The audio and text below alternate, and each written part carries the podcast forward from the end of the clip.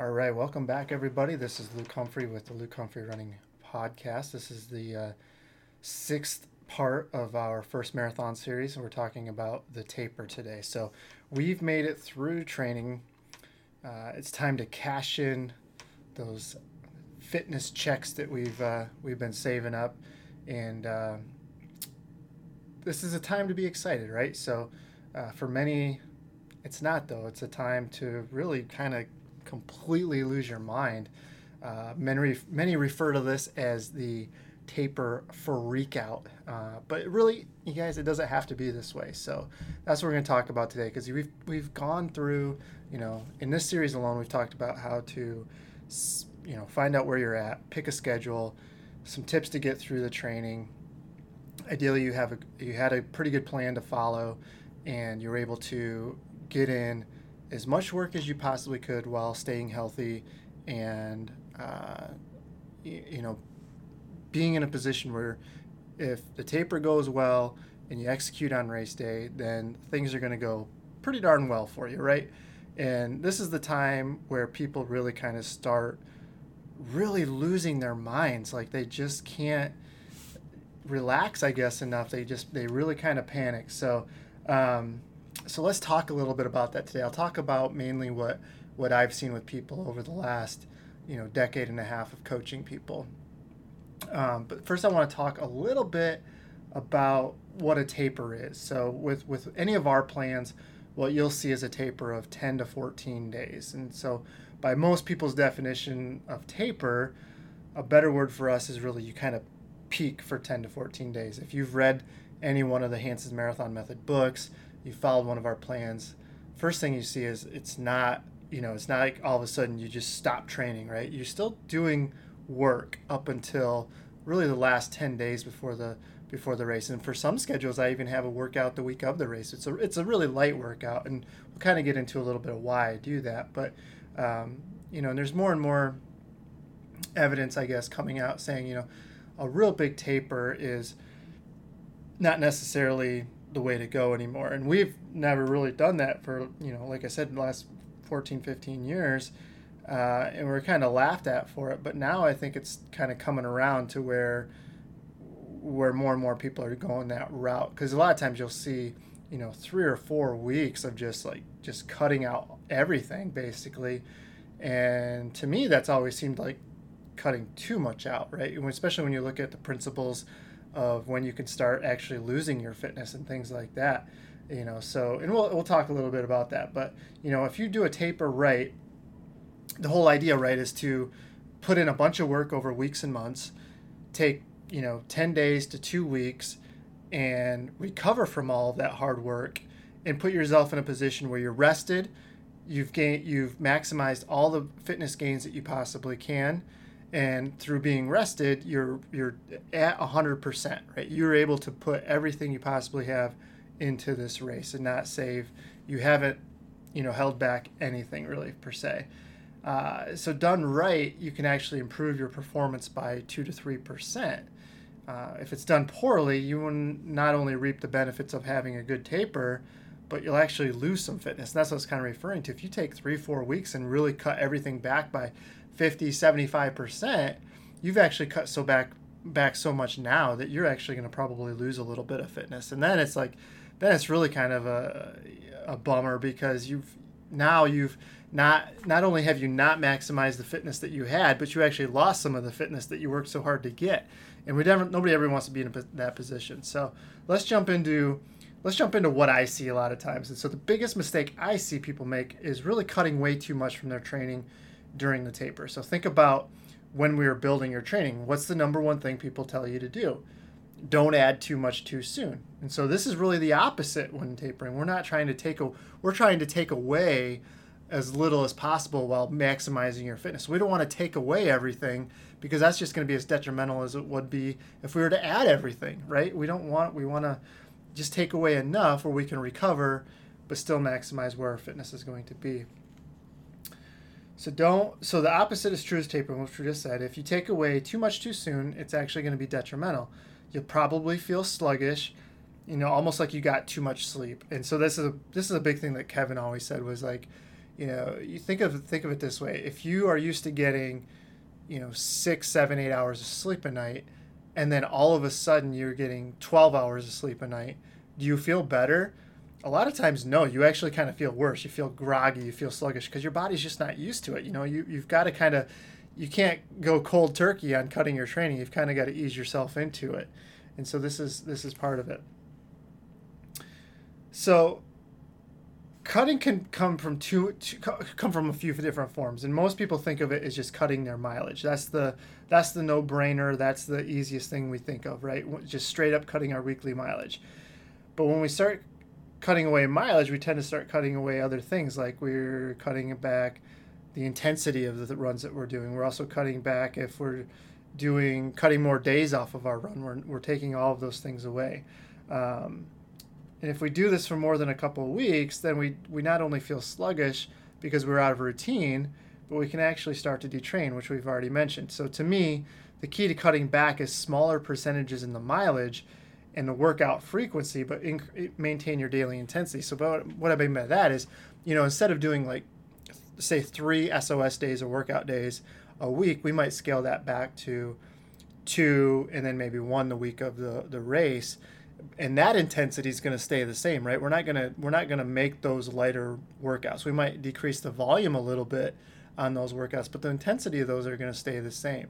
Same thing with our easy runs. Now is not necessarily the time. If you've been running you know eight minute pace on your easy runs we don't necessarily need to cut back to nine minute pace. We're just going to cut back the volume of that right? We're not we're not cutting everything out. We're just going to maybe cut the volume keep the intensity the same. And to me that seems to keep everybody in that routine a little bit better because you're not it, we, we're going to cut back the volume and that's where the rest is going to come from. And by maintaining the intensity we we've made a combination where a person can recover but they still feel in their routine they actually feel that pop come back into their legs they actually feel a little bit better overall and so when we cut, start cutting back mileage and workout frequency we tend to think that we should automatically feel like a million bucks and when we don't, we tend to think that something is right and it is wrong. Excuse me, we don't feel it's right. We feel it's we feel it's wrong. So personally, I feel like the more we keep our routine, even if we modify what we do on these days, and what we just kind of what we just talked about, right? We we're going to keep the intensity and the workouts there, but we're just going to kind of scale back the volume of those workouts and the volume of those easy days. Um, but needless to say, old phantom pains and aches and things like that always th- seem to show up in the couple last couple of weeks, and really for no apparent reason, right? Like all of a sudden, you've never had a single problem with your quad. All of a sudden, your quad hurts, or you know, my big toe hurts, and it hasn't hurt ever in my life. You know, so it's just one of those things where I I don't know, and I can't explain it, but um, but I think it's just really one of those things where we're hyper aware of a situation. We're thinking about because we're, we're thinking about how good we should feel. And when as soon as the most littlest of things doesn't feel well, then we automatically assume that all all is lost, right? And everything's broken or every, you know, I've torn my, I've literally torn my quad from my leg or something to that effect, right? And we completely freak out about it. Um, it's almost like when you're coming back from injury, right? You're hyper aware of it. So stress fractures are the big, big ones, right? If you're coming back from a stress fracture, doctor said it's okay. You've been, you, you know, you haven't run in six weeks or whatever the case is. You know it's healed, right? But as soon as you start going out and run, you feel it again, and you're like, oh no, is it coming back? But it's one of those things where you're really just thinking about it nonstop. All of your focus is on that spot. So of course, every little thing that's not quite right, you're gonna feel it, right? It's it's like I've explained it to um, athletes of mine that I've coached. It's like it's almost like you don't notice you're wearing socks until somebody tells you you're wearing socks. Now all of a sudden you can feel your socks, right? So it's one of those things where there's no, it's been there the whole time, but now all of a sudden you're automatically aware of it. So, uh, so just keep that in mind. A lot of times those are no big deal. Obviously, if you're limping or you're waking up and it hurts or something like that, then right, we have to think about is it actually an injury. But if something just came out of nowhere and was like, oh my gosh, here it is, chances are it's the tape it's the mystery taper injury that's really not there. The third biggest thing I see is with nutrition.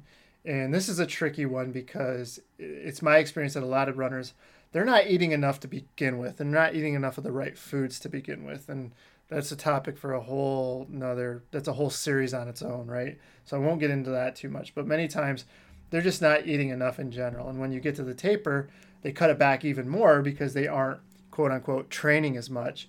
And they really do themselves a disservice right? Because they're not part of the taper too is replenishing all those stores make giving the muscles the fuel it needs to be able to recover to rebuild the muscle that you've kind of damaged a little bit through training and things like that. So if you're not eating the right foods, you're not eating the right amounts of food, then it can be it can you can run into some trouble.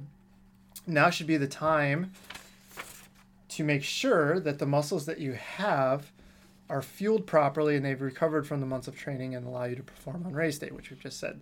The flip side of that is when people will times sometimes start the carbo load a little too early and they find themselves packing on a few too many pounds over the last weeks. You know, and I've said this in my books, and I've and I've read a lot of Matt Fitzgerald stuff on it. It's like, you know, you want to add, you know, like if you get to the last few days and you add a couple pounds, it's really no big deal because a lot of that's the carbohydrate that you're you're you're adding back into the muscles that's stored, which you're going to burn throughout the marathon, and with that, carbohydrate's going to store a little bit of water too. So some of that's water weight, which again is going to go away, and it's actually going to help you as you run the marathon because it's going to be it's going to be hydration and fuel that you're going to actually burn through on the course of the race day. But if you get like a week and a half out and you're putting on two, three, four pounds, where does that weight coming from? And chances are it might be fat weight. Like increasing fat weight is not going to help you run faster, right? So we have to be careful that. Um, and that again goes to are we eating the right amounts of food and we're eating the right types of foods. So you really, really want to be there. So you have to be careful with this, and it's definitely a balancing act. So to me, the best thing to do is to eat to what the day calls for. So mainly I'm talking about the right amount of calories. A short day is less calories. A long day or an SOS day is more calories, right? And a lot of times we don't view it like that. We just don't eat enough or we overeat or we're just saying, well, I'm training hard, so I'm overeating. But if you eat the same amount of calories that you eat for a long run that you would on an easy day, that's going to be too many calories on the easy day. So you really have to be careful. And I don't know what people do. The Map My Fitness app is is is free. You can track a lot of stuff, even for what ten bucks a month. You can you can get a lot of data for that. But the nice thing is like you can sync that like with us with Final Surge. We use Final Surge to deliver our training plans. Our athletes use it. You can sync your your uh, Map My Fitness app to Final Surge and so you can have all that data in there. You can, if you're tracking your weight, this and that, you can track all those metrics within what you're doing in Final Surge. And that can give you a tremendous insight into how you're eating on the days that you're working out hard or you're not working out at all. And that can be completely invaluable to you. That, that can be such a great resource for you. So, yeah, it does take a little work on tracking that. But during the taper, the way I look at it is if you're if you've put in all this these months of training and you get to the taper and you screw it up in the taper, you're going to be so upset with yourself, right? Because it's something that you could have handled and essentially you wasted a little bit of what you've done over the course of the weeks and months before that. All because of the last two weeks you weren't paying attention to detail and didn't allow yourself to really get to that point where you could really perform at a maximum level.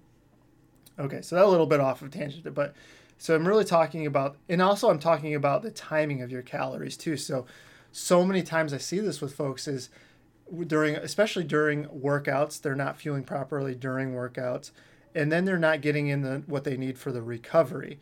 And so, timing of this stuff is is crucial, especially during the workouts. So, for most people during the taper, you're going to have two or three workouts left um, during that last week to t- week to two weeks of, of the training maximize what you can do on those recovery. Get that protein in, get that carbohydrate in right after the workout. Give yourself, give your muscles the fuel it needs to repair the muscles and restore the glycogen that you just burnt. And that's going to go a long ways into helping you feel better as the taper progresses too. So, um, but the big thing there is don't don't start carbo loading, you know, a week out, week and a half out from from the race, right? It's not going to do you any good. You're probably going to put in a little extra pounds that you're really looking for. Once you get to three to four days out, then you can start looking at the carbohydrate. And the other big thing on that is don't save it for the night before. You know, it's really two nights, two nights out and three nights out that you really or days out that you really want to be looking at that carb load. And, and really three days out, you kind of start the process. Two days out is when you maximize it by getting as many carbs as you can, essentially, because most people like look at the numbers I give them. They're like, there's no way I could eat that much. Um, and then the day before, you kind of go back to a normal diet, just so that you know you're not overeating in general. Um, but those two to three days out, you can actually get away with overeating a little bit because you're making sure those stores are taken care of, and you're going to be burning those within the next couple days anyway. So they're, they're, they're going to be completely gone by the end of the marathon anyhow. And then you're actually going to need to start the whole process over, but we'll save that for another time. So really nutrition, that's that's pretty important because you don't want to put on too, it's, again, it's a balancing act. You don't want to put on, you know, four, five, six pounds before, but you don't want to not make, sh- you don't want you going to a race with your glycogen stores half full, right? So you really have to be careful on that. And the last thing I want to talk about is self doubt. And this may creep in throughout the course of the training, but it's really going to be multiplied with the issues that we've talked about above, especially um, with things like the aches and pains, or have I cut enough training? Have I cut too much training? All these things add up, and all these thoughts start creeping in. Oh my gosh, am I even going to be ready? Um, the most common as I run into is that during a taper, they don't feel as great as expected. So they'll get to a run they're like, oh, I should feel really good for this run, and they end up feeling like total crap, right? And so all of a sudden, they're like, oh my gosh, I am not fit anymore. Then they start noticing the aches and pains, like, oh my gosh, my femur snapped. You know, I don't know what to do. And truth is, nothing is broken, but that's that's what they goes through their head. Um, all their fitness has suddenly disappeared, and maybe they have a, a bad relationship with food, and so they now they start overeating. And now they start packing on four or five pounds and then all this adds up and mentally they start spiraling out of control their mental state is not in a good spot you know we've all been there i've been there you know it's it's it can be pretty easy to do one little thing can end up start triggering a whole cascade of effects and so you really have to pay attention to noticing am i going down this path and if you are going down this path any negative thought has to be immediately backed up with a positive thought. Even if you don't necessarily believe it, I think, just do it. Just repeat a positive thought in your head as soon as you hear a negative thought creep into your head because you got to knock it out as soon as you possibly can. It has no place in your mind during those last 2 weeks. You have to you have to be going in and just even if you're just telling yourself to eventually hopefully convince yourself that it's true, keep saying it over and over and over again. You cannot let the negative stuff get into your head. You know, whether that's uh, uh, going back to a tough workout that you nailed, if you did, you know, those 10 mile tempos, maybe you didn't feel so great, but you still hit it, you still hit the paces, and you, you convince yourself, okay, I was there, I did it, you know, I was in the middle of training. If I can do that during training, I know I can do so much more on race day when I'm tapered and I'm ready to go. Or, or think about a situation where it would have been really easy to give up or you know during like right now i'm recording this in in the in the february.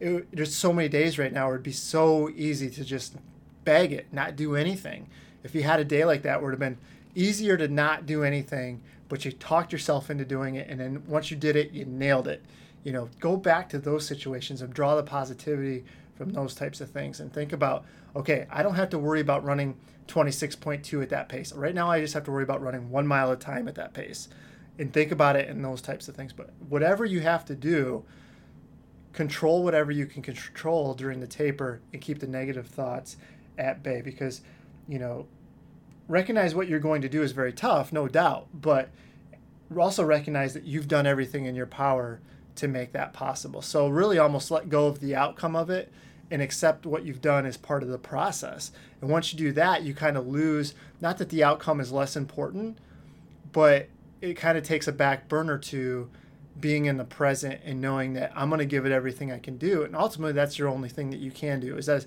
I can control whatever variables that are within my power, and I'm going to do everything I possibly can to make this goal happen. And whether that happens or not, if it doesn't, then I wasn't ready to do it. If it does, then it's because of a lot of work that I put in that allowed me to be in a position where I could where I could make this happen. And that's really what you have to focus on because you know, I don't know. Nobody knows. Like I there's times I go to races and I'm like, "Oh my gosh, there's no way I can do this." But I know I can get down to a distance where I can know I can run that, and I know I'm not scared to get to that point. And then after that point, it might be cloudy, but I'm only going to think about what I know I can do, right? And then we'll take the rest as it comes. So, at the end of the day, the last couple weeks is time to physically recover uh, from all the training. It's not a time to let it's not a time to let you believe that your fitness has suddenly disappeared. You're not going to reach your goal, all this and that. So keep your routine, gradually cutting the volume of work back.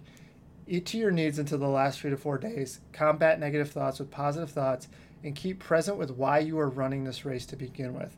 Let the taper work for you so that you can reap all the benefits of the months of work that you've put in and the sacrifices that you and possibly even your family have made. Enjoy the race, enjoy the process, enjoy the feeling of the fitness you've gained, and enjoy the sport, right? And that's really all that you can do. And the big thing is, you know, the taper the taper should be the fun time and keep thinking of it as that fact. This is the time I get to be rewarded for everything that I've done. And that's really key. Don't forget, don't lose sight that it's going to be tough and it's going to really hurt. But this is the time to reward to be rewarded with all that hard work and you're going to be making it happen. So, whatever you do, always convince yourself you're going to make it happen. You're going to do what you possibly can to make things work for you. So, with that, we're almost done with this series. I think one more part to this series. We'll actually talk about the race and uh, where to go from there. So, uh, as always, thanks for listening, guys. If you've liked this book uh, or like this series, I encourage you to get my book, Hanson's First Marathon. Um, stepping into 26.2 the Hanson's Way. You can find it on all this, all the uh, Amazons, Barnes and Noble, all that good stuff. You can buy it directly from me, lukehumphreyrunning.com. If you go there, also check out uh, we got our apparel in now too, our t-shirts and hoodies, tech shirts, all that good stuff. And I'm doing free shipping now, so check that out uh, as well. So as always, thanks for listening, guys. We'll talk to you later. Have a good week. Bye bye.